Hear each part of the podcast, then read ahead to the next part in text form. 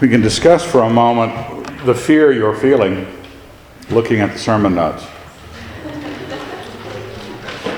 You're saying to yourself, that goes from the top of the sheet to the bottom of the sheet in nine point.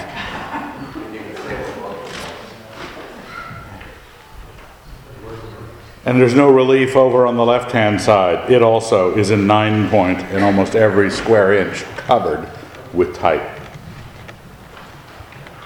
I love the Word of God too. No, it's really because we're in the book of Acts and narratives, stories, they, they eat up more space. You're not going to go instructional verse to instructional verse. You're going to get, and he went to Capernaum, stuck in there. Um, and you, it has to be on the page because what would you be saying to your friends from other churches if your pastor was dropping verses out? I don't want that reputation. Let's thank God. Dear Lord, we're very grateful. You are good to us in so many ways, in so many different expressions of the work of your kingdom. We are grateful for Luke's writing of this book, and we'd ask that you would bless us in it in your Son's name. Amen. Now, I didn't put, because I ran out of space, the book of Acts. I guess it's chapter, the end of chapter 18. Uh, so you just have to kind of know that from just get, you know, looking at it again generally. Now, what was happening in my mind um, I've been in a number of conversations about topics that slopped over a bit into this. And as I was looking through the scriptures this morning, saying to myself, well, you haven't been in Acts lately, that sort of thought. And I ended up in Acts 19 looking at the whole situation with Apollos, uh, at the end of 18 with Apollos. Um, so I kept reading, I kept reading. I am not going to tell you that this is what Luke was trying to teach you. What I'm the, the, the thread I'm going to suggest is not what Luke was trying to teach. Luke was trying to tell you what happened with the disciples of Apollos in Ephesus, what happened with some false exorcists, what happened with the riots in Ephesus. All of this occurs, third missionary journey in Ephesus uh, just before Paul gets there and right after Paul gets there. Luke wants you to know, Luke wants you to believe, but an idea that I'm, I'm giving you an idea, not saying that the idea Luke is, is thrusting at you, but with the idea in your mind, you might be able to see benefit that he is communicating. I'm not trying to communicate what isn't there, but I want to be honest about um, what I think the structure is and isn't. As a title over here on the left hand side, I have Three False Religions. Because that's what's jumped out at me while I was reading through it. Three false religions, dealt with differently, responding differently, because I think we're religious people, you and I, and we are religious enough that we give up our Sunday morning, hike across a smoky town, and sit at uncomfortable benches except for the Leeches and Bruce and, and uh, Frank. They got the padded chairs back there. So some of you suffer. You suffer for the kingdom.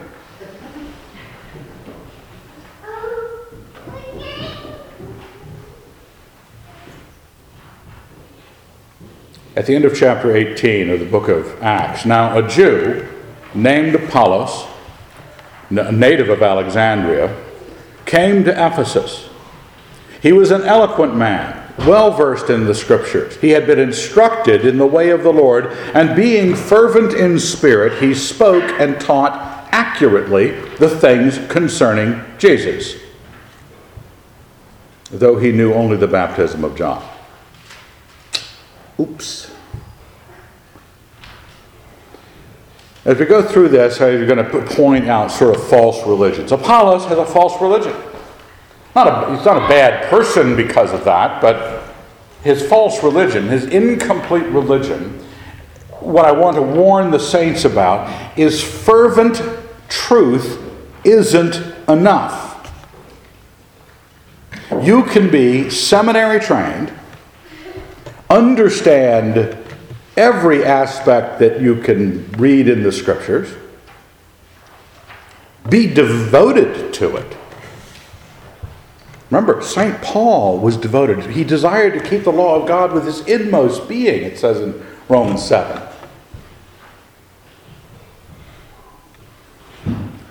There have always been the false religions of a real but incomplete faith.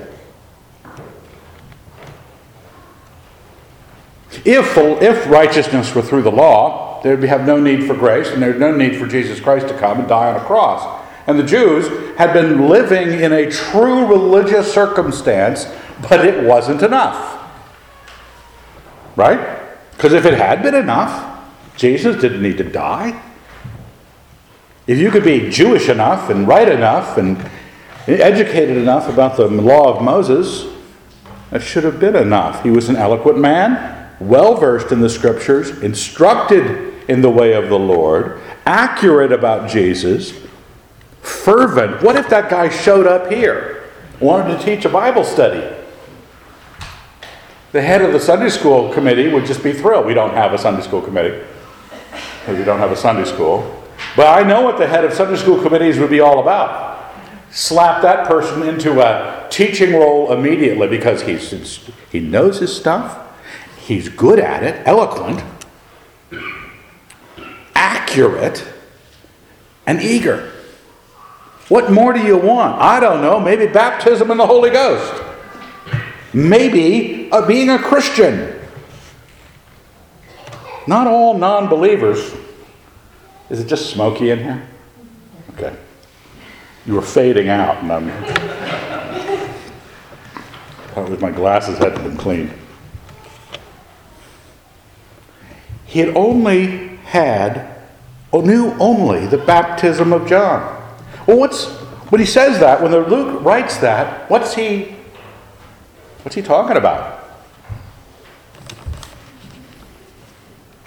Well, earlier in Acts, St. Peter is reporting, this is about eight chapters earlier, 10 and 11. As I began to speak, this is Peter talking, the Holy Spirit fell on them just as on us at the beginning. And I remembered the word of the Lord, how he said, John baptized with water, but you shall be baptized with the Holy Spirit. If you go back into the Gospels, John says that. Christ says that. Now Peter says that. How do we miss it? They had the baptism of John, water baptism for repentance.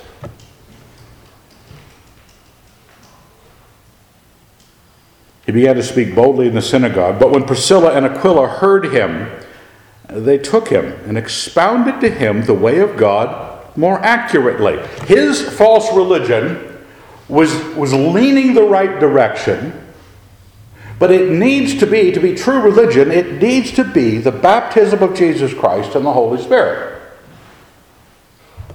If you are not converted, you are not converted unless you are converted by the grace of God. Because the grace of God doesn't just get rid of your sins, it makes you a different character. That's why they call it conversion. You are born from above. And you can. I, I don't believe in absolute and total depravity. I think non Christians are bad people, but they can do nice things. They can even think about good things, they can even study good things. The same thing was true with Cornelius, where the Roman centurion that Peter says this account regarding, he says he was a devout man. He gave alms liberally and prayed constantly to God.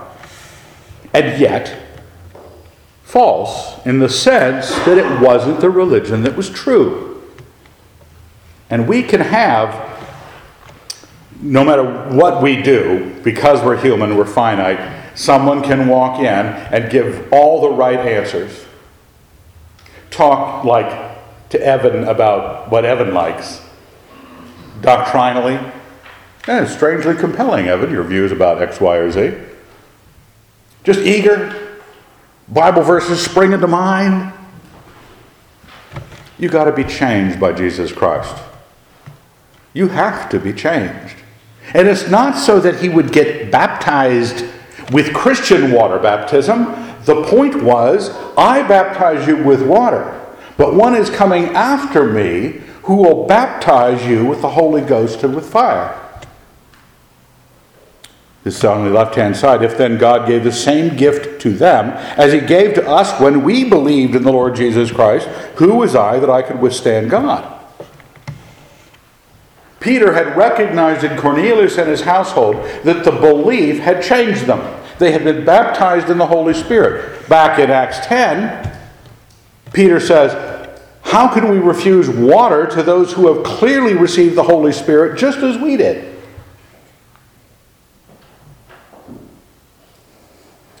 Apollos needed to become a Christian. Not that he wasn't seeking God, he certainly was. Not that he didn't understand, he certainly did. He could even teach it. He could even argue it. He could even debate it. You ever wonder sometimes if some of those people have passed from death to life? And when he wished to cross to Achaia. Now, this is happening at Ephesus. Okay, well, this opening is the Aegean, okay? This is the Aegean. So Ephesus is right about here. Corinth and Achaia is uh, that uh, the isthmus. This will be the isthmus that connects uh, where Athens is down to the Peloponnese.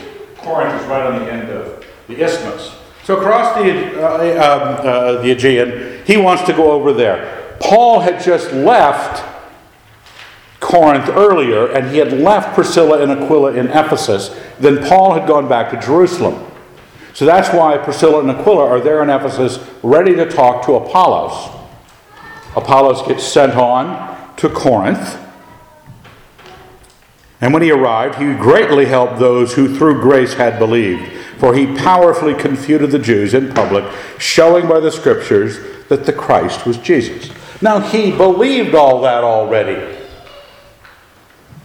Now, how do you, Evan, you say, Evan, how are you getting that he he only knew the baptism of John. Doesn't that mean he probably just didn't know how to baptize in the name of Jesus?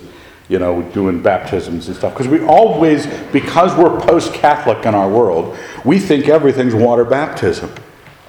But the apostles and the Christ and the Baptists thought that no, the Christian baptism is spirit baptism.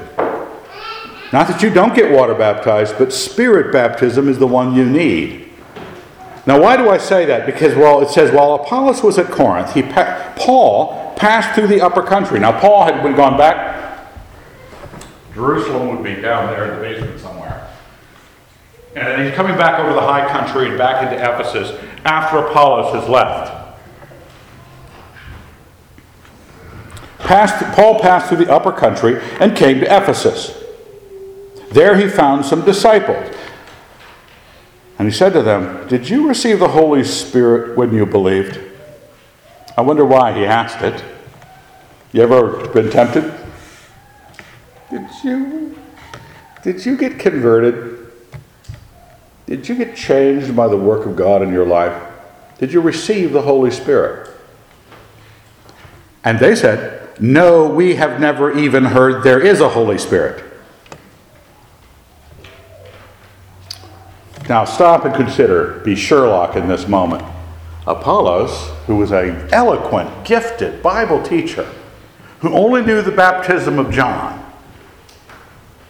gets stopped by Priscilla and Aquila. They fix his doctrine.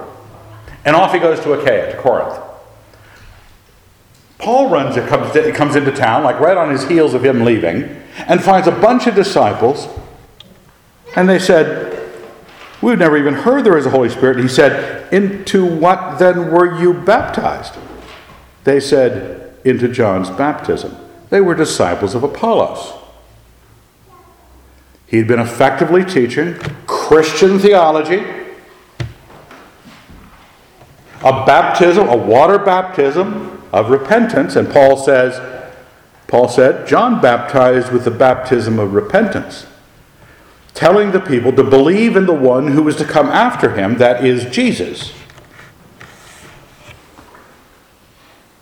Now, we're Christians. We believe that belief, faith, is central to the faith. It's what we preach.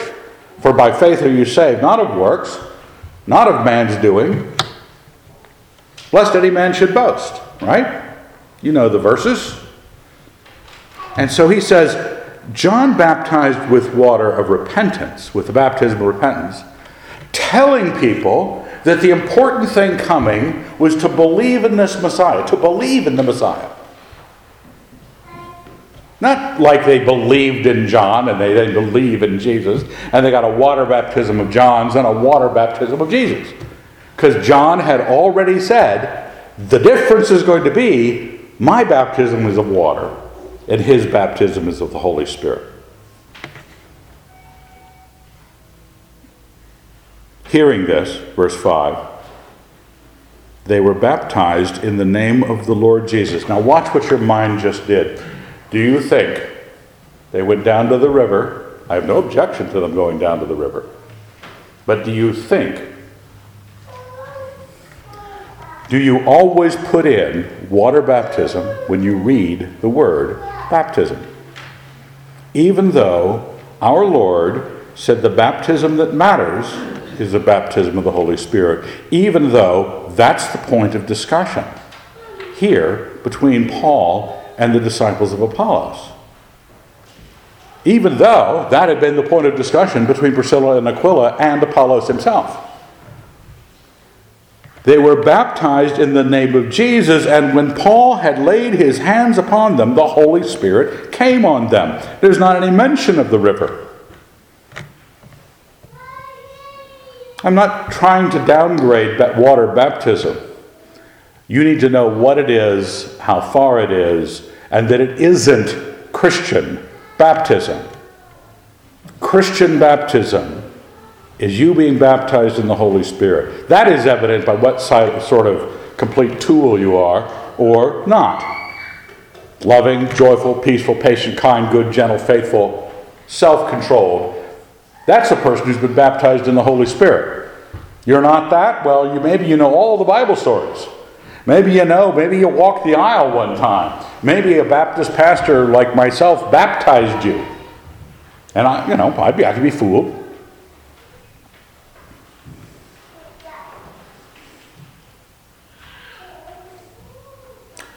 The first false religion is one of the hard, it's, it's the natural place to be for the person being led to God. Apollos takes the step. These disciples of Apollos take the step. The Holy Spirit came on them. They spoke with tongues and prophesied. There were about 12 of them in all. Not very many in a big town like Ephesus, but there were 12. Apollos right before them. They were eager to move on. But Christianity has sometimes so defined what Christianity is as being a sum total of do you agree with the statement of faith this church teaches, and were you baptized into membership? We get to call those Christians. Paul's walking up to these guys who look just like that and said, Did you receive the Holy Spirit? You know what you believe. And new you know maybe even have a certificate about when you got baptized. Somebody asks you, Did you receive the Holy Spirit? Are you kind of nervous? Not because you're not a charismatic. You know I'm not a charismatic. I'm not asking you to start jumping the pews and, uh, you know, waving ribbons in the air and dancing before the Lord. I'm asking you to be changed. Are you that confident? Or you're willing to live in a kind of a false religion that all of Christendom has allowed you to have, even all of evangelicalism has allowed you to have? which is being fervent, all excited, all jazz, go to enough Christian, what are they called? Concerts. God help you. fervency, accurate. You want repentance unto life. Verse 8. And he entered the synagogue for about three months, spoke boldly, arguing and pleading about the kingdom of God. But when some were stubborn and disbelieved, speaking evil of the way before the congregation, he withdrew from them, taking the disciples with him, and argued daily in the hall of Tyrannus. This would have been my kind of life. I would have loved this, right? Go to the synagogue, get into a fight. Get kicked out of the synagogue, go to another place, get into a fight. Maybe not a fight, an argument argued it daily in the hall of Tyrannus. This continued for two years. Again, what a life. So that all the residents of Asia heard the word of the Lord, both Jews and Greeks. This kind of debate, this kind of pursuit of what God's message was in the gospel, was landing on the God seekers and on the Jews, and enough buzz was being created in that town that the pagan world was being affected by it. And God did extraordinary miracles by the hands of Paul, so that handkerchiefs or aprons were carried away. You can get those on TV. From what I see, there are some guys late at night who will sell you Jordan River water or anointing oil or even handkerchiefs or prayer mats made out of paper, oddly. Um, and, and if you send them 150 bucks, they'll send you a paper prayer mat printed on newsprint but you will be strangely blessed. Your life will be changed by their handkerchief. Actually, when Paul's handkerchief was taken and aprons were carried away from his body to the sick, and diseases left them, and the evil spirits came out of them. We were talking about magic on the front porch a few nights back, maybe a week ago, Phil and Caitlin, and uh, he'd been reading some Charles Williams, so he needed to talk and how power, real power, isn't just the pretense of some televangelist who wants you to think about the biblical story when they make the false claim. Everybody wants magic in their life. Little kids want magic in their life. You go to see illusionists because you want to have at least a feeling that something magical just happened. This was really happening. Extraordinary miracles. Evil spirits leaving, diseases leaving at a distance, just because fabric.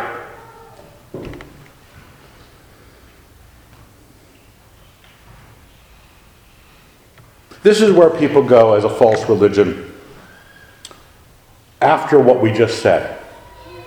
Because what did we just say? Oh, man, you know all the theology. You're eager about the group we really want you on board, um, you need to get saved. You need to really have an experience with the Holy Spirit and God. So that you start scratching the chin. So you really want us to have like magical experiences, arcane, that kind of substance. We want that kind. And so Christians run off. Some are theologically pure and not saved, and the rest are running off to some magical place where they can pretend with all their friends that miracles are happening. Did you, did you, know that my uncle knew a cousin of someone he met at work who in New Guinea raised the dead? Did you know that?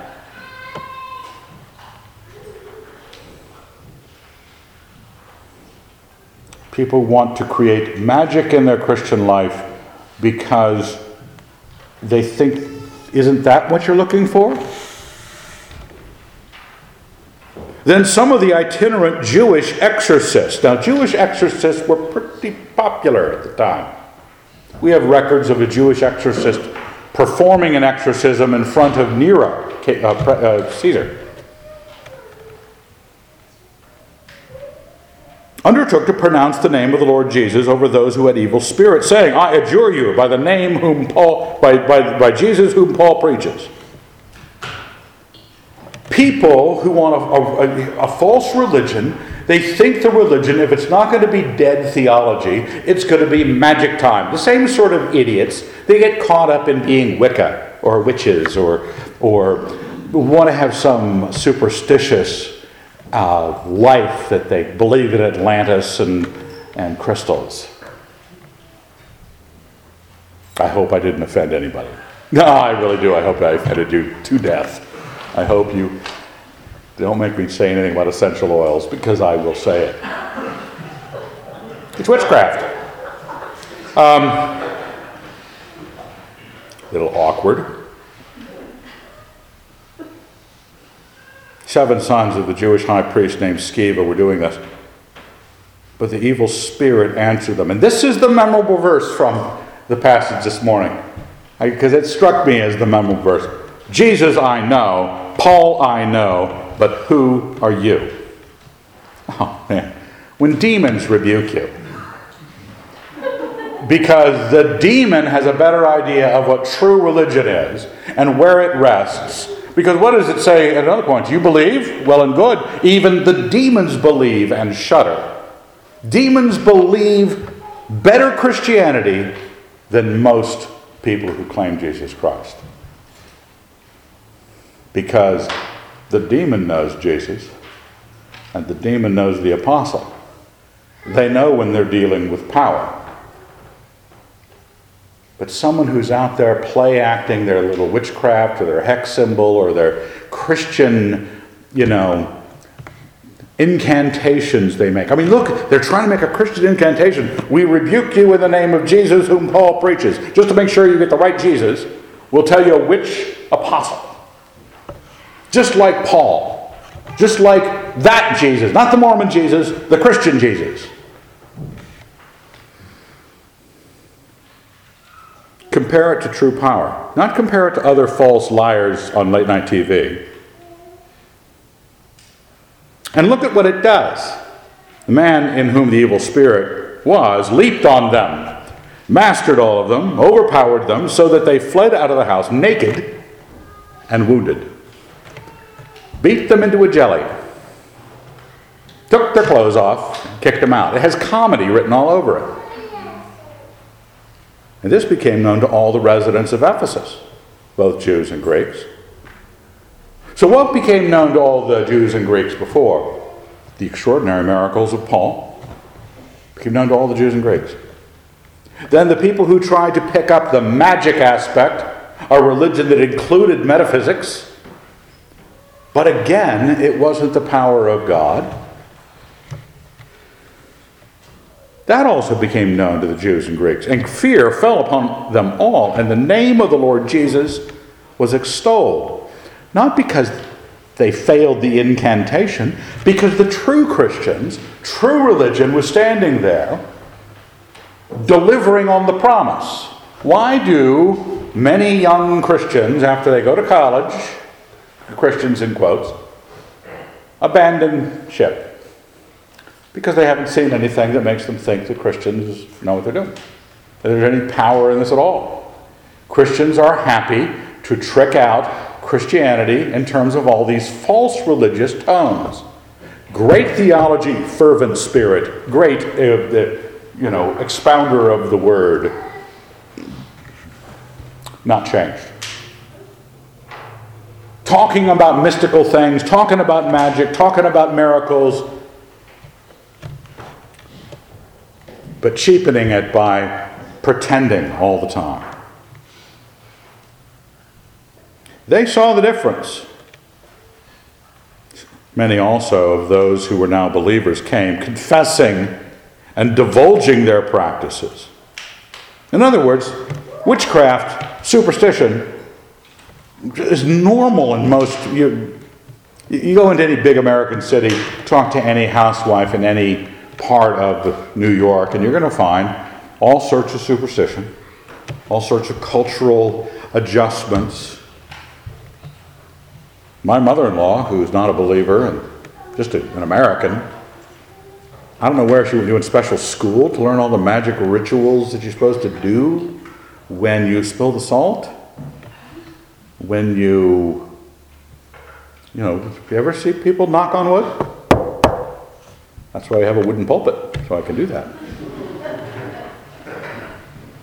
I don't want to come back here and find an aluminum pulpit. I need my superstitions. They divulged their practice. A number of those who practiced magic arts brought their books together and burned them in the sight of all. And they counted the value of them and found it came to 50,000 pieces of silver. So the word of the Lord grew and prevailed mightily. There you go. The word of the Lord. Now, it's not all. You say, I'm not really into magic, and only those Lord of the Rings geeks are, you know, wishing they could be all elven. Elfin? Elfin. They could speak to the bunnies. And we know there are loopy people like that, but other people, other magic, other powers, part of this is the idea that you start to believe other arcana. And arcana is the unproven. And I know there are bad people, Christians get led astray by, you might say, real things, real science, real medicine, and you start to put your trust in the arm of flesh, that's understandable. But an awful lot of Christianity, if you just watch TV for a while and look at the commercials, the unproven claims of so much. You look what's in the popular culture, go to a bookstore, look at the books. Unproven claims. What are those? Claims of magical change in your life. And I think you should divulge your practice and say, what? Where do I go to shape my religion? Is my religion shaped by a Barnes and Noble trend? Or is it shaped by the Word of God prevailing mightily? There's so much that you need to know about the Lord, so much your religion needs to be informed about. It's not enough without the conversion of the Holy Ghost because Apollos had all that knowledge. But you don't want to replace the power of God with the power of earthly claims about magic. Now, after these events, Paul resolved in the Spirit to pass through Macedonia and Achaia. That's Macedonia up there, then down into Achaia. And go to Jerusalem, saying, After I've been there, I must also see Rome. And having sent to, into Macedonia two of his helpers, Timothy and Erastus, he himself stayed in Asia for a while. About that time there arose no little stir concerning the way, for a man named Demetrius, a silversmith, who made silver shrines of Artemis, brought no little business to the craftsmen. Ah, you know the story, right? The riot in Ephesus. Where right now a lot of Christians are protesting Planned Parenthood or gay marriage or whatever else. And you could see the reaction of some of the unbelievers. They flip you off driving by or whatever it is they do, curse you, do things on the interwebs that you don't like. And so we, we kind of, you know, let's apply it to that. But I don't want to apply it to that. I really don't. Um, it applies to that, but I, I, I don't want it this morning because I, I think we have to be concerned about false religion. We have to be concerned about whether or not all of our belief, all of our education didn't get us saved. Even if we were after God and after the truth, if we didn't pass from death to life.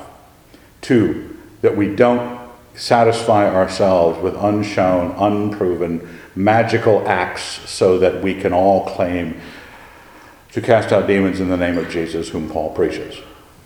We don't want to get beat up by demons. We don't want to have demons meet them and find out they have a better theology than we do.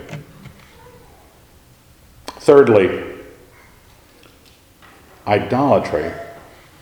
What does it say in a few places in the scripture? And um, I think in Ephesians. Where's Ephesians? Ephesians 5. I think it's Ephesians 5. Oh, it's also in Colossians 3. Put to death, therefore, what is earthly in you immorality, impurity, passion, evil desire, and covetousness, which is idolatry. Says the same thing in Ephesians somewhere. I think later in Ephesians. Ephesians 5 5. Be sure of this, that no immoral or impure man, or one who is covetous, that is, an idolater, has any inheritance in the kingdom of God, of Christ, and of God. So, two letters, Paul goes, You know covetousness? Idolatry. Demetrius, the silversmith. What was his problem? Stuff. I don't think he was like really, really, really religious.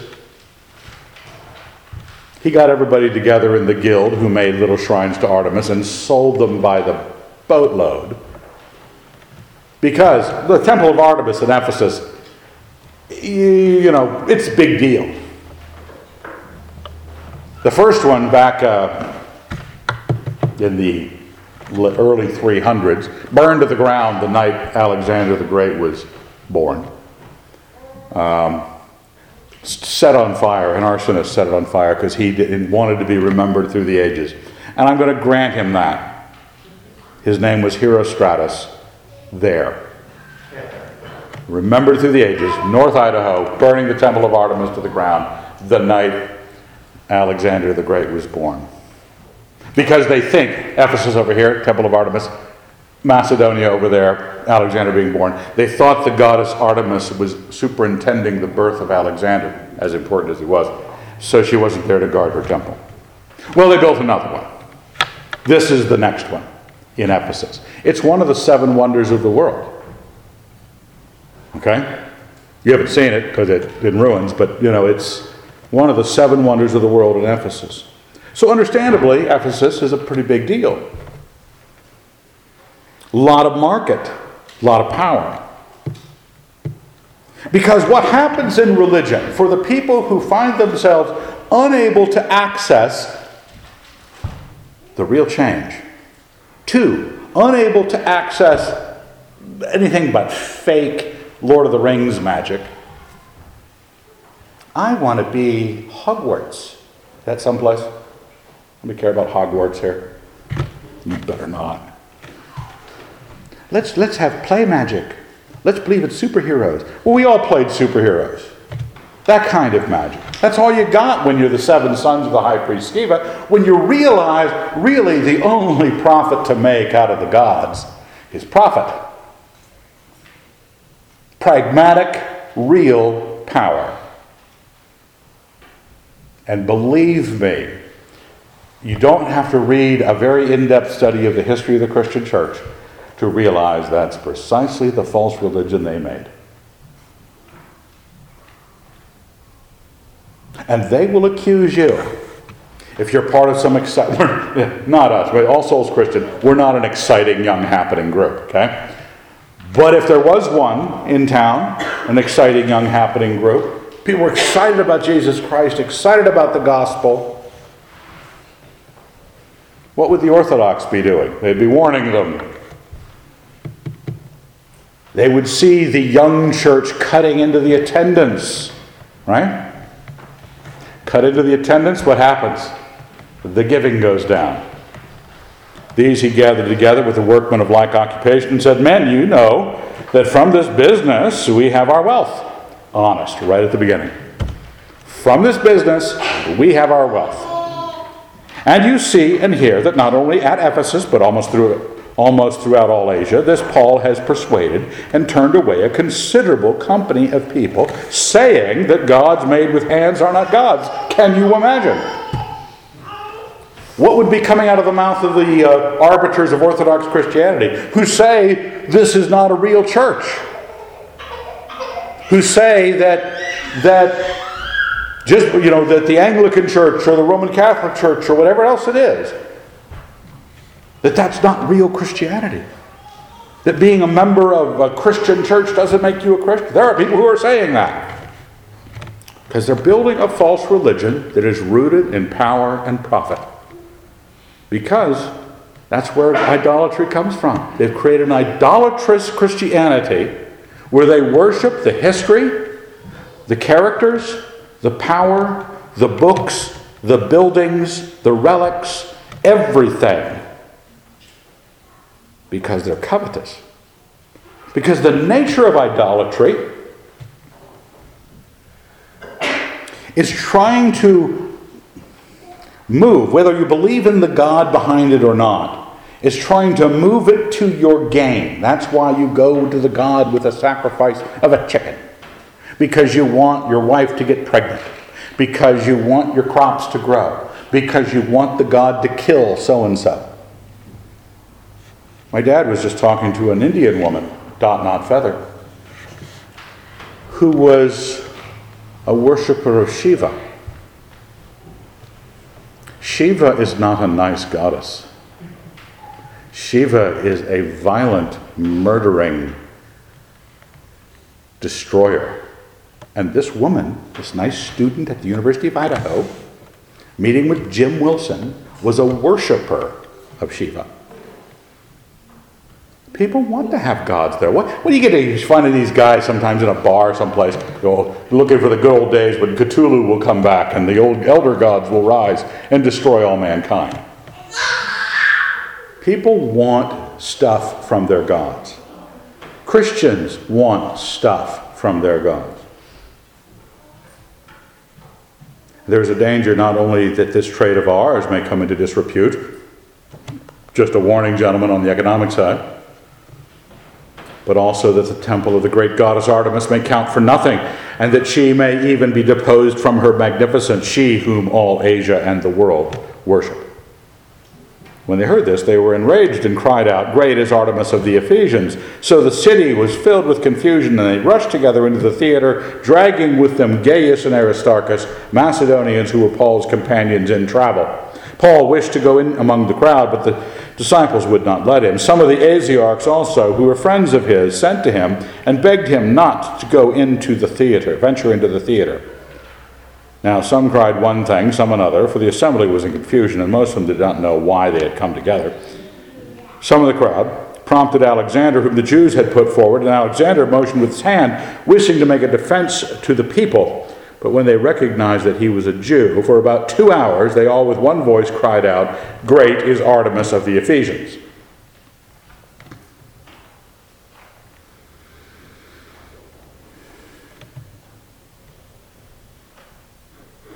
Now, when this is happening in the pagan world, the world is going to be offended. The effect of Jesus Christ, the effect of true religion, Again, not theology, though the theology can be true. Not pretend magic, but the power of God, established in the Word of God. And not the, the, the tawdry, let's get the profit out of this. Let's use the gods for everything that gods are good for.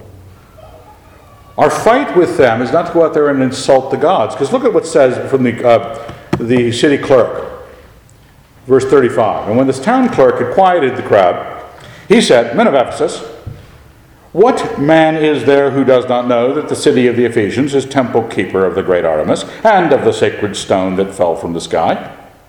Seeing then that these things cannot be contradicted, you ought to be quiet and do nothing rash. For you have brought these men here who are neither sacrilegious nor blasphemers of our goddess. In no way are we suggesting that true religion is trying to browbeat false religion into submission. Oh, they're getting proved wrong all the time. And they're getting angry because what you really mean true power, true change, true heavenly profit, not earthly profit does affect their lives and they, they will be upset. But the Christian is not there for the pagan to respond negatively. I've given you a verse here out of Exodus 22 Thou shalt not revile the gods, nor speak ill of the ruler of thy people. Does second half sound familiar? Paul used it later in Acts when he apologized for uh, speaking ill of the high priest he quotes the second half of this verse. He knows the verse that says, You do not revile the gods. Artemis being one of them.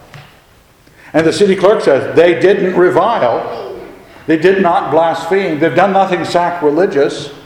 They're affecting your profits, they're affecting the fraud of your religion.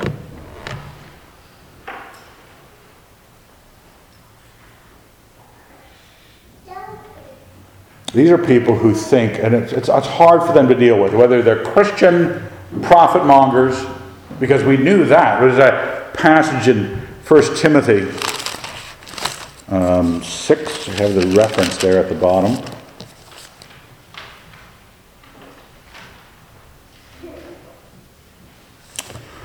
Six, we're starting around. Start with verse 3. If anyone teaches otherwise and does not agree with the sound words of our Lord Jesus Christ and the teaching which accords with godliness, he is puffed up with conceit. He knows nothing. He has a morbid craving for controversy and for disputes about words, which produce envy, dissension, slander, base suspicions, and wrangling among men who are depraved in mind and bereft of the truth, imagining that godliness is a means of gain. That is applying itself to people inside the faith, not Ephesians worshippers of Artemis. They thought the same thing devotion to the goddess, covetousness, which is idolatry. And I'm trying to warn you about a kind of Christianity that gets itself set up in power positions and money positions and positions of gain. Because there are people inside the church who imagine that godliness is a means of gain. The Christian mind says, verse 6, there is great gain in godliness with contentment. For we brought nothing into the world, and we cannot take anything out of the world. Is your kind of Christianity getting bought out? We got to watch it because we got this nice building. We got to watch it. We got to really be dicey about, they're not dicey, uh, the threat of money. Stained glass windows, which I would like. Better cross. A painting. I want a big painting. Maybe a, a quilt, hmm? tapestry. Illustrating the uh, scene where an egg, and Samuel hewed Agag to pieces before the Lord. That's the one I want up there. But gain, what's that, where, what are we gaining? How are we gaining? What is our life about? It's not just about the facts, it's about the change. It's not about whether we pretend there is magic in our world, but whether or not we trust where the magic came. You'll notice that back with the magic, the fake magic, that all the people that were giving up their magic books weren't getting true magical powers for becoming Christians. They were just regular people, gained nothing from the false magic, gained nothing magical from the true magic. They just were comparing the two worlds and going, that magic, what the apostles do, they're extraordinary. And what you guys are doing is silly. And they had compared the two. They weren't, again, shucking off one false claim of magic and getting the ability to raise the dead regular Christians were just making an assessment about the power. You need to do that with the scriptures as well, as the Word of God grows and prevails in you. And you have to watch out that the power and profit that exists in the institution of the church doesn't turn you into that conservative status quo protector of all the power plays and all the things that have worked out, and having all sorts of arguments of why it's important. Real religion, changed by God in the Word of God, and profiting in glory, great gain in godliness with contentment. Let's thank Him. Dear Lord, we're very grateful.